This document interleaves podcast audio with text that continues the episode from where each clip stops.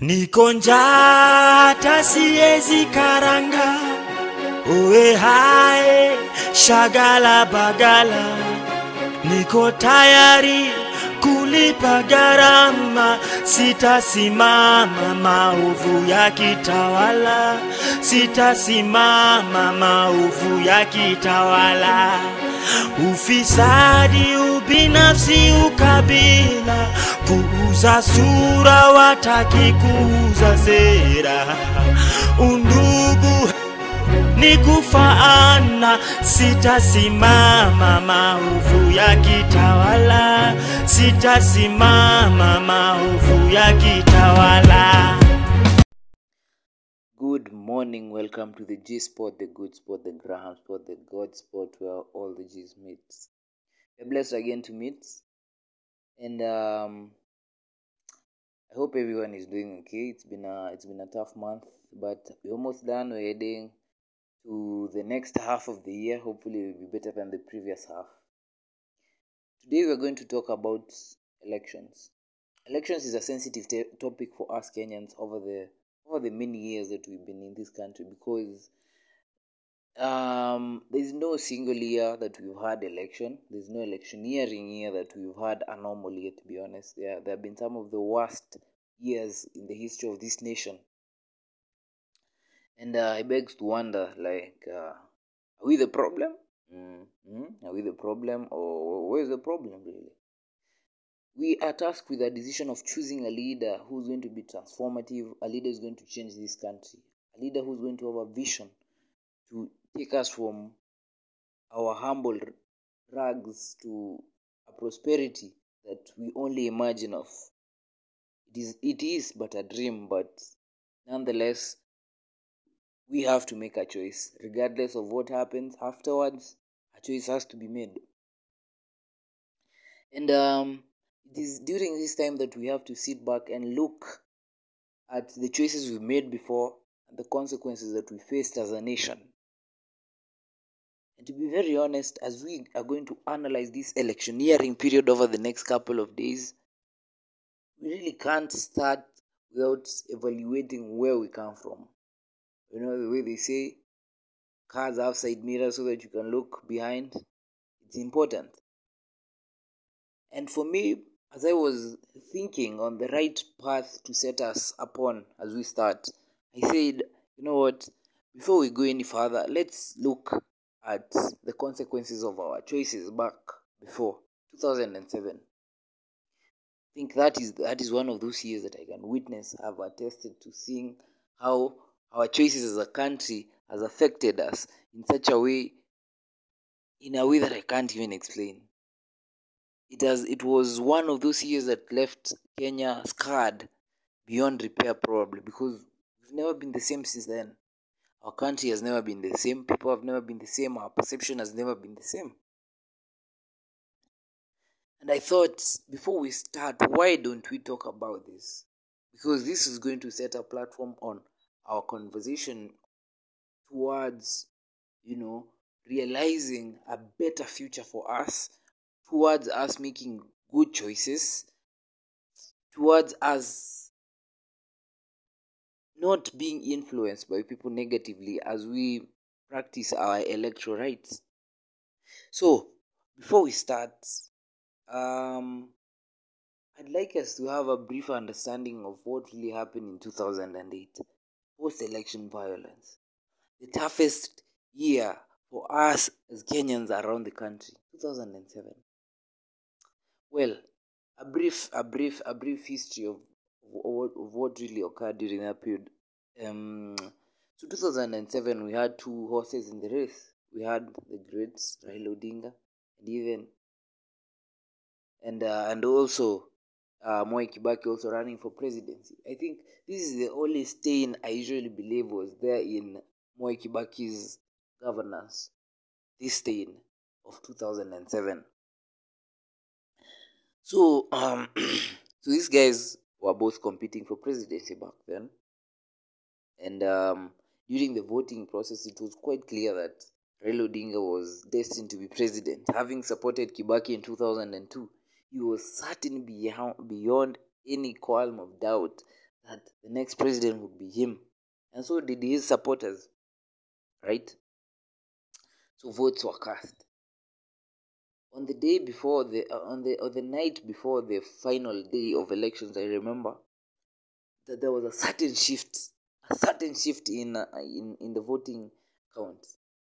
Suddenly, Raila, who was sure to be president, was 38,000 votes behind Moi Kibaki, who, whose certainty was quite shaky at that time.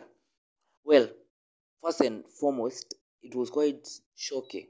It was quite shocking to his supporters. Why? Why did things just suddenly take a, a, a twist that was unexpected? Hmm? So the following day, the following morning, Raila makes a press conference saying that uh, accusing accusing Moi Kibaki of uh, engaging in electoral fraud. And so he asked his uh, supporters to engage in demonstrations around the country.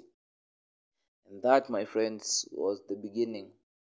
The beginning of a time of great catastrophe. A time that shook the country to its core. So people went out to the streets rioting. Ndio hao watu eh, baba ameibiwa kura here and there. People took stones. They took stones upon they took stones upon their hands. They started looting.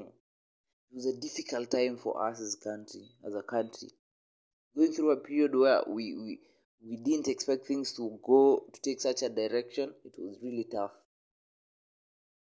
To the surprise of many, um, Kibaki was announced as the winner of the elections, and he was announced the same evening.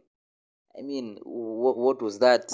How, how, how is someone announced as president at night? In the, in the curve of darkness, you, you, you were termed as a president of a country so great like Kenya. But the decision was made. And that, my friends, was the beginning of hell. I'll share a few statistics of what really occurred during that period before Kofi Annan stepped in so that he would find a deliberation between the two opposing parties. What really happened in terms of numbers? Because after that, the first thing that happened on New Year, let me, funny story, New Year, New Year, this is supposed to mark the beginning of a new year, 2008 New Year. Um, you, you know the thing with colonialism, it displaced people, especially the people of central Kenya. There are people who are displaced to Rift Valley. So many of those people, uh, they, they were moved from their ancestral homes, especially the Kikuyu. So they moved to to the nearby Rift Valley County.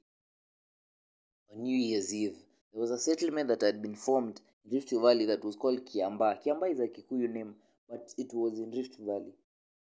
So Rift Valley was a, a, then it was such a stronghold for Raila and at that point, what really happened is that um, the supporters of uh, Raila Odinga at that point, living in Rift Valley, he walked into a church, Kiamba, was Kiamba, sindio? They locked 200 people in a church, and what they and what did they do? Well, to the surprise of many, they burned the same same church with people in it, 200 people, but 53 people died. But just the thought of humans, probably neighbors, burning each other down without consciously thinking of the choices they are making, it is very sad. It's very sad. And then what transpired afterwards is just a mess, a terrible mess, a time that I do not even want to remember or recount. But here are some of the statistics of what really happened during that period. According to the Human Rights Watch, during the 2007 elections, 1,300 people were killed. 650,000 people were displaced. Sijui mnakumbukanga story ya IDPs, internally displaced people. I mean, in whose world do people get displaced internally in their home? It's hard. And then, and then this was a period when there were so many police killings. According to, I think it was a report by IPOA, 537 Five, over 500 people were shot live bullets hivi hivi watu walipigwa risasi over 500 people were shot during that period there was a, there was a certain reporter who said that during at the height at the peak of the election violence he walked into a in uh, in uh, is it Siaya or Bondo he walked into a mortuary and to his surprise 40 40 people were lying dead of gunshot wounds just think about this I mean that that's that's where we've been. That's the lowest you've hit as a country, and that is the point where we should totally not think about police killings. They were they were a norm. Rapes were a norm. Looting looting was happening on a daily. I remember. sijui mnakumbuka story. There's something that happened in 2007, especially for those people who are engaged in looting a lot. Ungeenda kwa kwa supermarket, you just take whatever you want and you leave. but uh, they were very interesting people. I don't know where they are from, but uh, they had devised a method, yeah, a very interesting method. You go apply their juju there, anaenda anarusha chingili chingili zake huko, anakuachia sasa. Wewe unataka kuiba kama as you want. Then you remember there was this period yenye mtu anaiba fridge and then inakuwa stuck kwa mgongo. So you go steal someone's fridge but it's stuck on your back. You can't even remove it. You're walking in the streets crying and it's odd because it's using I don't know your your energy. It was something so weird, but that is where we've been as a country, and I cannot fully express to you the pain of post-election violence or election violence generally. And so I'm going to give you um, some few reports. I'm going to give you some snippets of things that I came across during my research of this incident so that you can fully understand the pain. We're never going to look back at this, we're never going to hit this law as a country. It should not be in our minds. Rising against your neighbor just because of favor seeked through election is simply absurd. So let's listen, let's let's process what really happened from the e from the mouths of those people who were in the you know who were into the thick of it. That's how I can say it. So let's listen.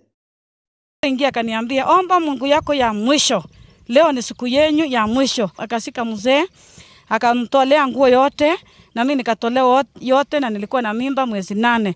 Wakaanza kunikata kisu hapa mpaka mtoto akapinduka akalalia saidi hii, wakaanza kunikata vidole vyangu viwili. The men began to chop off his husband body parts, including his fingers, private parts, and head.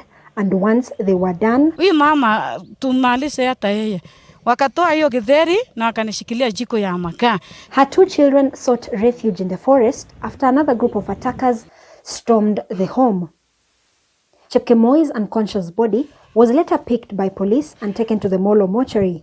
Three days later, she woke up in extreme pain. Nikaamuka saa kumi na mbili nikisikia njaa, nikisikia uchungu kwa kila mahali, mpaka shingo huku bali niko nimeumishwa na kisu. Sasa nikajiuliza nani alinileta store ya mahindi? Sasa kwa mimi nilikuwa nasema ni store ya mahindi, mpaka watu wa mochari wakanisikia, walikuwa nje. Mwingine akasema he, kwani customer ameamka?" Two weeks later, while receiving treatment in a private hospital, Chepkemoi gave birth to a bouncing baby boy. Her journey to recovery was, however, not a smooth one. She was rejected by her family and has since been living with her sister and her three children. nikalialia nikienda na tabu nikitembea na tabu na gunia hakuna manguo yenye tulikuwa naye tabu hakuna chakula iko na chochote na hii watoto wawili walikuwa watoto hii wasichana wawili walikuwa nalia niko na mtoto mdogo mkono ilikuwa imeumia Sister yangu ako na uso mzuri, lakini saa ilikaa mbaya sana. Hata watu waliokopa kuingia hata kwa hoteli kukula na watu, watu wanatorokea yeye. But through her scars, she now visits institutions of learning, championing for peace. nilichukua chukumu kudhiri amani. Kwa maana ninaona ni niliona na niliona na macho. Vita si kitu mzuri. Ni niliona tutaumia tutapigana bure. Kila kitu tunaboromoa tunabomoa kila kitu. Watu waliumia, watu waliporwa mali yao, ndio tunaomba amani. walimu wakuu wanisikie Kenya mzima. Juu nikienda wananiambia lete barua, lete hii barua, na sina sijapata usaidizi yote ya hii barua ya NGOs ya kutembea ndio niweze kuongelesha amani mashule haswa. And as the political class campaigns, Chepkemoi has one plea. ahubiri amani, amani, asione kura peke yake, ajali maisha za watu. Since the skirmishes, she has never been able to replace her identification card because she lost her limbs. She is still optimistic that come 2022, she will get a new card, cast her vote, and continue with her peace campaigns. Well, that is Joyce Kim- story, right? It's a very sad story, and I really wish you guys would just you can go on YouTube and probably check out the video. You can see the mental scars that this woman has, the physical scars that she has, way she's been isolated from the rest of her community just because of what happened, something that is not her fault. That is just one of many stories. Everyone who lived through that period who was not in their home can give you a story, a difficult story of endurance of one of the toughest times in the history of this nation. That is just not enough. We're going to listen to another victim. This lady, on the other hand, was raped by several guys, and I want you guys to listen to her narrate how that has affected her. This is a reflection of what kind of society we live in and the kind of society we want out of these elections. So, guys, listen, process this information, and you can just take time as much as possible to just internalize and picture it in your head because this is the place we've been from, and we don't want to ever, ever look back there.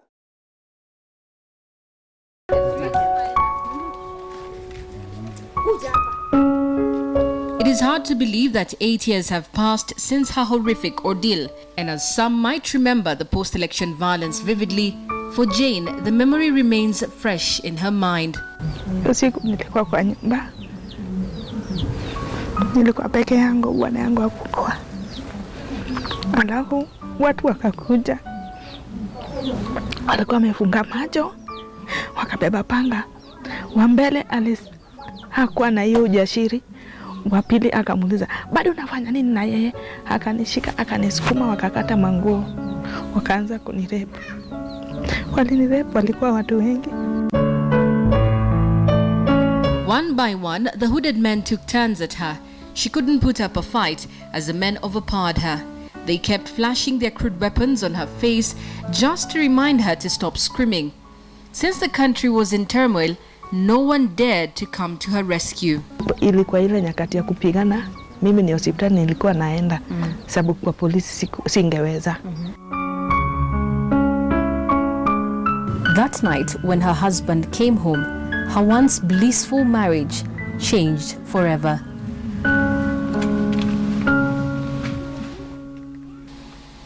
Jane's husband was so affected by his wife's ordeal, he refused to accept the circumstances and went into denial. And when Jane found out she had been infected with HIV, her husband became irrational. alikuwa tu wazimu, yeye anataka have sex bila condom. Hapo tu ndio nilikuwa nachukua na, namchukia but anasema hiyo ni mapenzi yake juu anakunywa pombe. Akishalewa pombe inamwambia mimi ni bibi yake. Jane's husband refused to take antiretroviral drugs and continued to seek solace in the bottle. He eventually died in 2009. Akakataa madawa, akaambua atumie, akakataa, akasema alikuwa anakunywa pombe, akasema yeye bibi yake anataka aanze, atamaliza vile alianza nayo, hatatumia kondomu, hata kama ni kifo atapata hapo, wacha akufe. Kitu nasikia uchungu ile siwezi explain, sababu nimekuwa human with disability sababu ya hiyo kitu. It was uphill for Jane from here. She suffered a stroke that affected the entire left side of her body. She's unable to fend for herself. Saa zingine mula na njaa, mi sina mtu wa kusaidia, nalala njaa. In most cases muishi tu njaa, but nilirudi nikaokoka, nikasema kwa hayo yote nipende Mungu juu Mungu amenipenda kushinda binadamu. Jane gets intimately lonely most of the time, but says she's not ready to commit herself to any man. Wale wananitaka naambia niko na virusi, hawataki kujua. Niambia hiyo virusi yangu ndio wanataka juu ni hiyo yangu ina look, niko sikai mtu niko nakaa mtu niko na virusi. Many survivors of rape during the post election chaos said their attackers used guns, sticks, bottles, and other crude objects to sexually assault them. Many were raped in the presence of family members, including young children. Okay, guys, let's picture this. These are stories of women who've been raped, sexually abused, you know. And um, as a society, I believe that I, I, I, I personally believe that women are a class or a category of people who are supposed to be well taken care of in our society. They're people who are supposed to be protected, supposed to be cared for. They're people who should be loved. That's what I believe. And if if a society, if if as a society we are not doing that, it means we have a problem. Because these are women who are supposed to be protected, right? But against all odds, we can see that men are taking advantage of them in one of the craziest of ways. And he begs to question the sanity of who we are as a people because this reflects us in such a bad way. Is this the true identity of Kenyan people? Is this who we truly are? In moments of chaos, we become animals. Is that our true nature? Because this woman is probably someone's mother. She's a mother to someone, right? She's she's a wife to someone. She was a wife to someone. And this is just one of the few cases because according to a report by the UNHCR, over 700 women were raped during this period. This is someone's this is probably a daughter. She's probably your daughter. She's probably your your your mother. She's probably your wife. Just think about it. Is this what we really want? Is this where we would want to be? Let's listen to the last victim or survivor of some of the most dreadful things that happened during that period. Ndo nilikuwa nimetoka baharini kuleta omena Tanzania. Hiyo omena ilienda shopping yote. Niko na maisha baya because wakati mzee alikuwa anakuja kuniona hospitali yeye aliuliwa kwa njia. She shows us the x rays she got from her last hospital visit. Three puncture like holes visible. She was told that she needs 4 million shillings, a costly operation to remove the bullets that are lodged in. Her breaths are strained. She's not exaggerating. Kazi siwezi fanya, siwezi andikwa, hata 10 lita yangu siwezi beba. Mi kazi yangu mtu kuniletea maji aniletee hapa ndio nikule, uniambie nitafanyaje maisha yangu. Today, she is a pale shadow of her former self. She lives with two of her four children 11 year old Nancy Akinyi and almost 10 Stanley Ochieng. They should be in school, but she tells us that they cannot go because she cannot afford it. When we arrived, she tells us that the landlord was asking for eight months' rent that has accrued to 16,000 shillings. Pamela tells us that she knows who shot her, a GSU officer known to many in Kibra at the time, a relative of a famous Nyanza politician. She vows never to forgive those who harmed her. Nipatie watu wangu hata sumu akufe ama hata mimi kufe ama hii pesa nitafanya nini? Nishakumbuka vitu mingi sahii. sikuwa nataka hata ni nifuatilie maneno ya kesi, nilikuwa nataka tu kuona vile naweza fanyia operation. David thiambo helps Pamela whenever he can. The father of four was 27 when he was shot in 2008. He tells us he was trying to help women and children when he was shot by a police officer. The bullet shattered his knee and tore through it. Can you forgive him? What? I can forgive him, but I'll never forget. What, what won't you forget? Uh, the day I was shot, since uh, I was shot, uh, I know Kenya has no justice from that time. Can't do any hard work.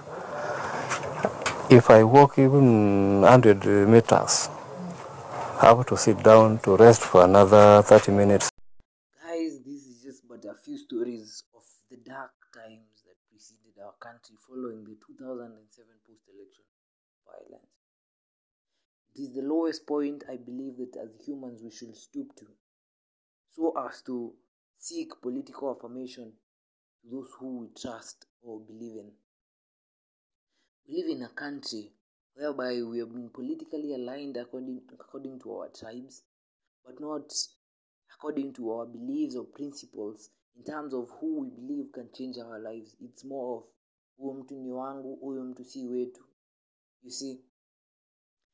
But we live in a new generation. I believe that this generation of ours is different we've been tasked with a challenge of uniting our country more more on lines of of trust on lines of accountability of responsibility on lines of principles and beliefs rather than tribal lines. As we head into the next election come august brothers and sisters we have a huge task ahead of us and the task is to remain calm during this period to show love to our neighbor. And trust me you if you shall be stupid enough to raise be it your knife be it your panga be it your jembe whatever that you shall use against your neighbor in the name of political affiliations you are the stupidest of people.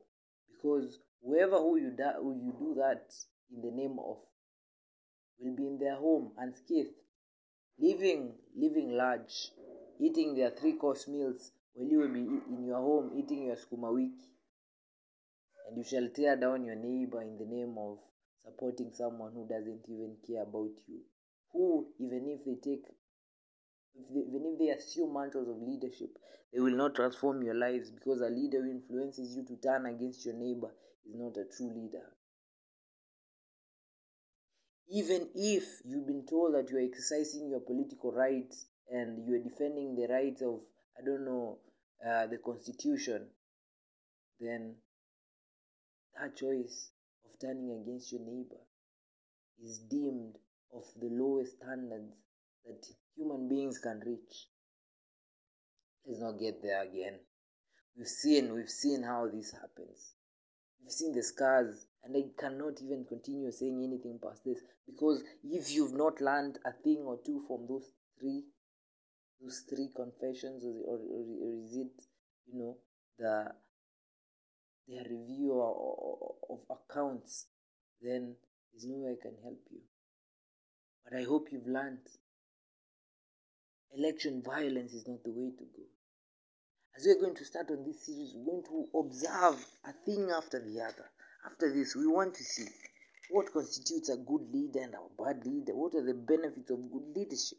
Who should why and why and who should we vote for? This is just a call for peace and harmony as we walk towards the 2022 i mean the two, 2022 elections. Let us be better humans. Let us not walk in the same light as we walked is it 10 10 years ago? Is it 12 12 years? It's been a long time. Let's not walk down that path ever again. Let us be a transformed nation a visionary nation a nation with people who see a bigger picture. Not those who see life from the point of a pinhole camera. No that is not who we are. We are a people blessed with sight and magnificence. He is part of our dna so, guys, I hope you've learned. That is the end of today's episode. Be blessed as you walk towards your Wednesday. Keep your head up. Remember where we've been from and let's not walk back there. Be blessed.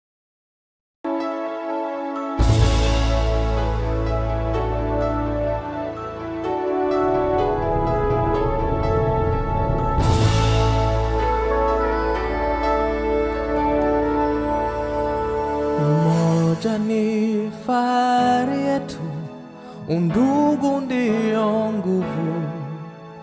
Chuki na ukabila hatutaki hata kamwe, lazima tuungane, tuijenge nchi yetu, pasiwe hata mmoja anayetenganisha. Naishi na tumaini, najitolea daima Kenya. Hakika ya bendera ni uthabiti wangu, nyeusi ya na nyekundu ya damu kijani ni ya ardhi, nyeupe ya amani. 다이맘이 믿겠냐 완한 짐 잘랜도